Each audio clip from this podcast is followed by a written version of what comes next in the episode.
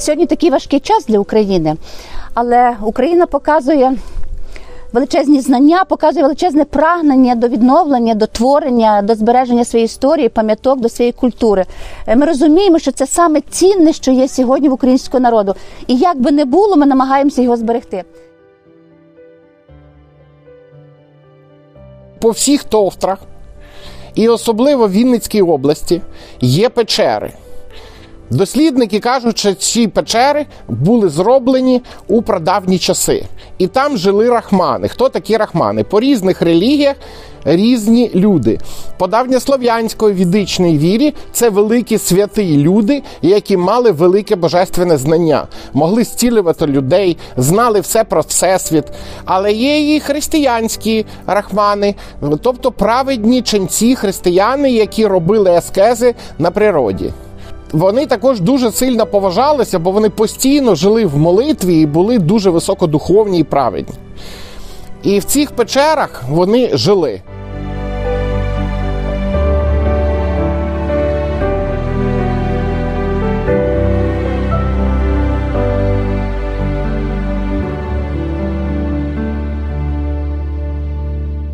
Лише декілька років тому ця місцевість, Оксанівські скелі, Оксанівські печери, здобули статус пам'ятки культурної спадщини місцевого значення, оборонний скельний монастир.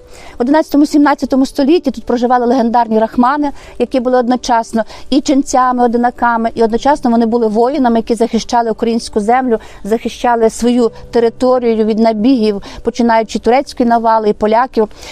До сьогоднішнього дня в нашому комплексі оборонного скельного монастиря залишилася чудова пам'ятка, це оця печерна церква. І ця печерна церква є свідченням того, як багато докладали люди своєї віри, своєї любові до рідної землі. На сьогодні ми намагаємося зберегти те, що існувало тут в 11-17 столітті. Можливо, це все не так просто, але стежка сюди прокладена громадськими активістами, стежка прокладена за рахунок різноманітних проєктів і грантів. І сьогодні тут нескінчаємий потік людей. Приходять до цієї церкви для того, щоб відчути силу, для того, щоб відчути віру, для того, щоб помедитувати, для того, щоб помилуватися краєвидами дністровими, щоб відчути себе частинкою великого українського народу, частинкою Всесвіту, глибше взнати про рахманів, про їхні знання, про історію світотворення, ну і відчути прилив, мабуть, сил, прилив натхнення, бажання для творення, для життя.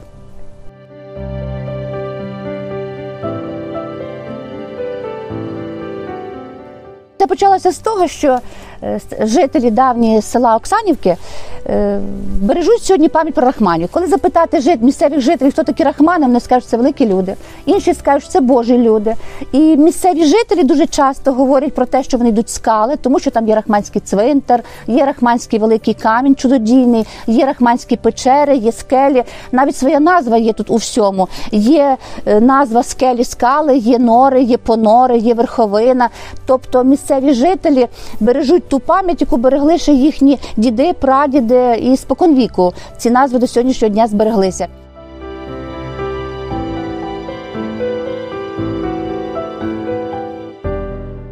Як я була школярка, на Великдень ходила з мамою у Ямпіль до церкви святити Пасху. Пішки ходили, бо до церкви не треба було їхати. Там було багато людей, святили люди все, що мали. Ну, після посвячення теж пішки йшли з Ямполя. Приходимо додому, снідаємо вже.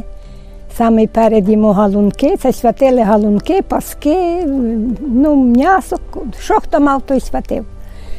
Поснідали, саме перед галунки, там що поснідали, і мама збирає ту шкаралупку червону і дає мені в мисочку, щоб я несла на Дністер.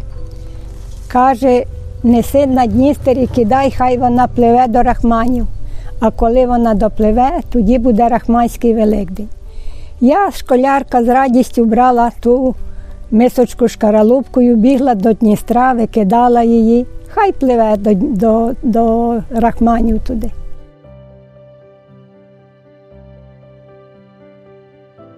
Ми як приходили з церкви, якщо їли вже крашанки, то цю шкарлупку збирали у вузличок і зі стола ті всі, все, що було після обіду. І несли на воду, на Дністер ми несли. І викидали туди, і ця шкарлупка, казали, буде через 25 днів, допливе до Рахманів, і буде тоді Рахманський Великдень. Після Пасхи через 25 днів. Рахманський цвинтар у нас є там далеко, в горі. Та й вже на Рахманський Великдень люди йшли туди, ну, з приносами там їли. І це, в общем, нема дощу, то це як йдуть туди, то діти вже йдуть мокрі. Вже дощ йде, чи так Бог допомагав, чи так воно мало бути. Як не було літом довго дощу, збиралися жінки, брали в кошик гостинці і йшли це туди, де нас скали, кажуть, там, до Рахманського пристанища туди. І просили, щоб був дощ. Пригощали там, самі пригощалися, а що не з'їли, лишали там Рахманам, і потім йшов дощ. Чи так треба було, чи так чого, але таке було.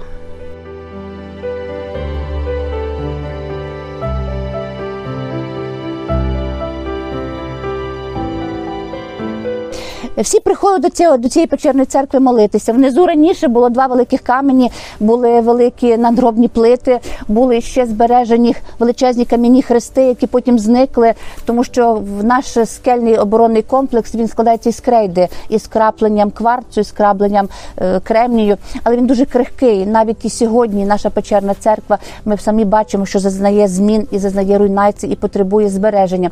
Але сюди люди постійно приходять і їх ведуть сюди легенди, і давня історична пам'ять. Ну, в принципі, якщо говорити про легенди, то є дуже цікава легенда про Великий Камінь. Якщо наші рахмани, одинаки, ченці, вони були і воїнами одночасно, захищали край від навали турків, то легенда розповідає, що одного разу приплив сюди великий турецький корабель.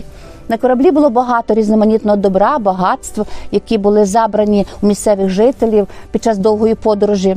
І от саме тут корабель терпить невелике лихо і закликають всіх прибути на корабель для того, щоб допомогти йому тримати рівновагу.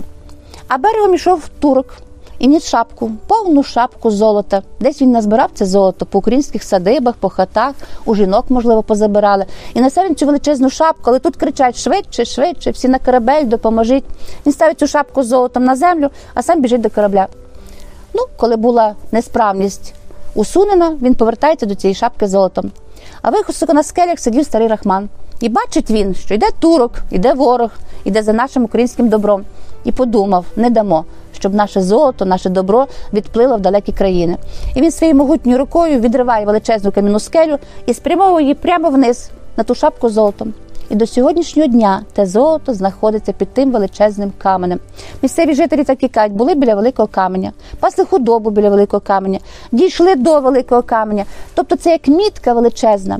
Інші кажуть, що коли приходить Рахманський Великдень, то золото мерехтить і можна його побачити. Але дістати те золото зможуть тільки добрі, праведні, красиві люди, які використають це золото для блага, для розвитку української держави. Віримо, що, мабуть, прийде колись такий час. Одного разу у нас була екскурсія, був маленький хлопчик, а він сказав: коли я виросту, я обов'язково дістану те золото і віддам його на користь України. Багато приходило людей, і є інша версія, що золото – це не натуральне золото, це знання, це багатство, це віра, це сила українського народу. І хто її зрозуміє, хто вбере її в себе, той теж стане сильним і багатим на все життя.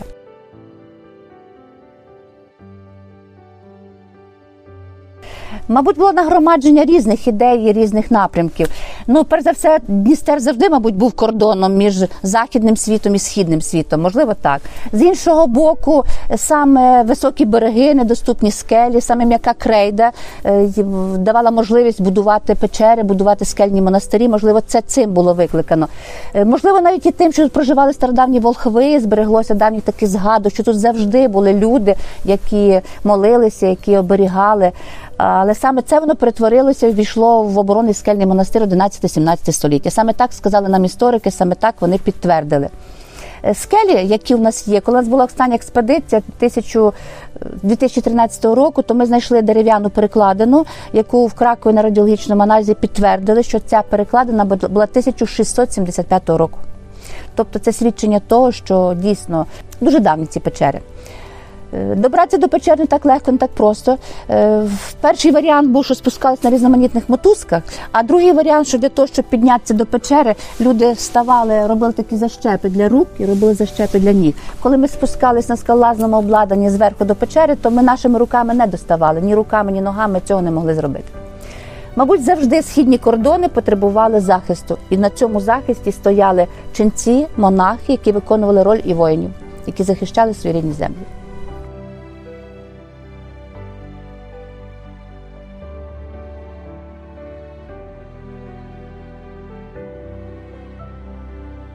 Колись люди говорили, ще я мала була, ще лише трохи пам'ятаю, що такі ці рахмани були великі, що через Дністер здравствувалися.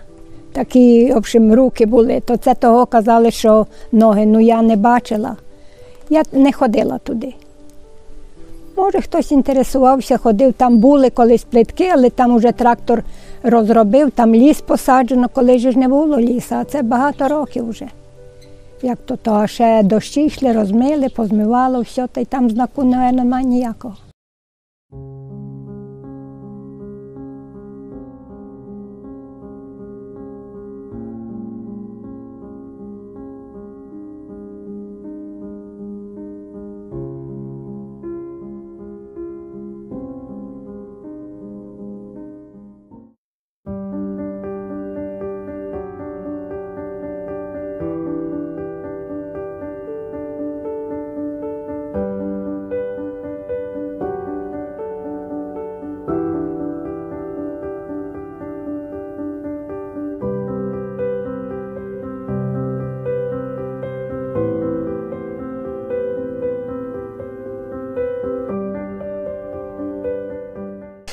Кам'яні лабіринти в нашій країні характерні для гірської місцевості. Багато таких лабіринтів знайдено в Карпатах, наприклад, неподалік Буковелю, знайдено у Товтрах. Саме цей лабіринт, він відтворений. Але він такий самий, як був і століття тому. Кам'яні лабіринти у Товтрах пов'язують з легендами про рахманів, які побудували всі ці культові споруди, які ми можемо бачити у Товтрах. Вони побудували печери, печерні містечка, якісь сакральні фігури, лабіринти, кам'яні зірки і багато чого.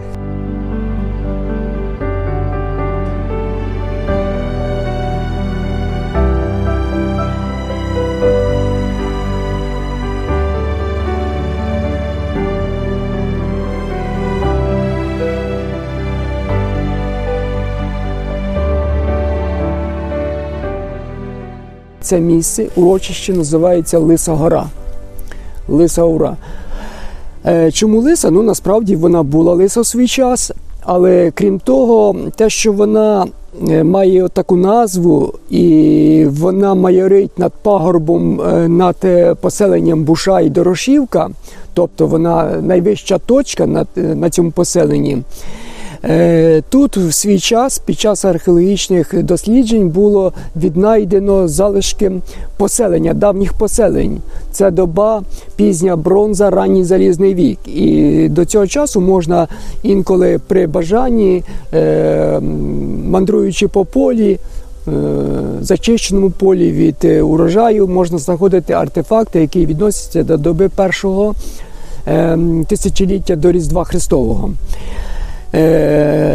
Крім того, тут є всі ознаки того, що саме на цьому пагорбі було, очевидно, святилище. Є місця, які на це показують. Тобто є пагорби, де були житла, є...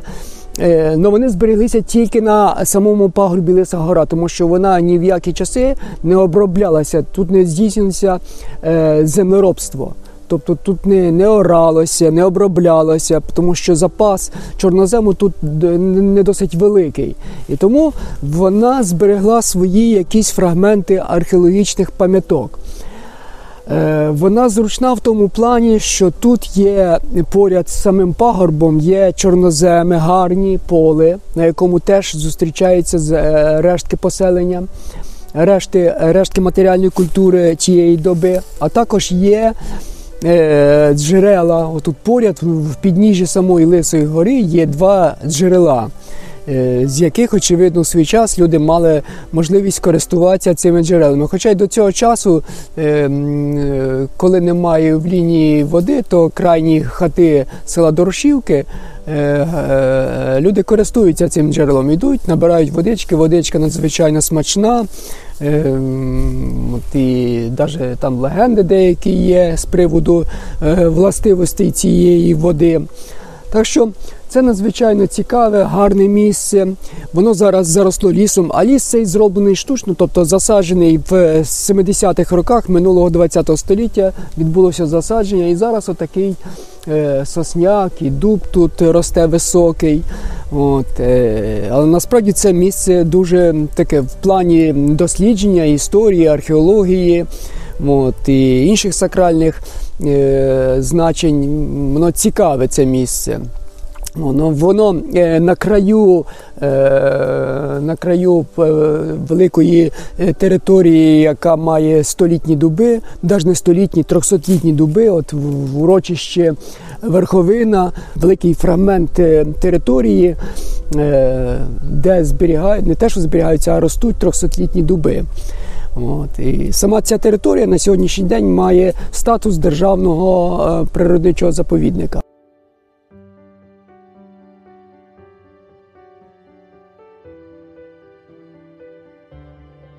Лисі гори – це прадавні святилища. Чому так називали Лисі гори? Тому що від рослинності звільнювали гору і на вершині будували або храм, або святилище, або капище, де зверталися до вищих сил. Тобто всі Лисі гори – це колишні святилища і всі місця сили. Чим вона знаменита? По-перше, тут було прадавнє поселення. І як у кожному поселенню, був при поселенні культовий центр, де жерці зверталися до богів. По-друге, на цій горі є цілющі джерела. І про це навіть є у польських хроніках. Коли польська аристократія хворіла, вони приїжджали до цієї місцевості, і з цих джерел пили воду і поліпшувалося здоров'я. І саме про це Європа дізналася, що з бужанських джерел можна, якщо вживати воду, то здоров'я поправляється. І навіть зараз існує, щоб пити цю воду, ціле паломництво з країн Європейського Союз.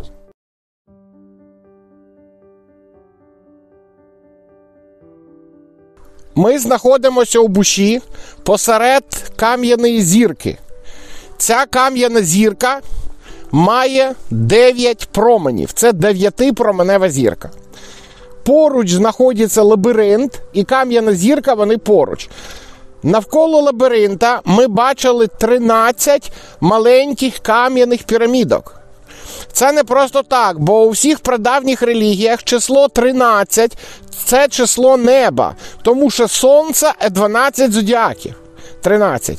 І вважається, що числом 13 у Всесвіті має прояв чоловіча сила, а жіноча сила має прояв 9. І тому 9-променева зірка, 9-сходова піраміда і все те, що має 9 – це енергія материнська, богині, жінки, жіноча енергія Всесвіту. І тому цю зірку побудували для того, щоб працювати з жіночою енергією Всесвіту. Вважається, що 9-променева зірка, вона очищує нашу підсвідомість. У нас в підсвідомості багато різних страхів, багато різних неприємних нагадувань про якісь події неприємні. Багато чого наша підсвідомість в собі містить такого, що не дає людині бути щасливою, не дає людині розвиватися. І для того, щоб підсвідомість очистити, люди ходять по променях зірки або стоять у центрі. І від того відбувається очищення.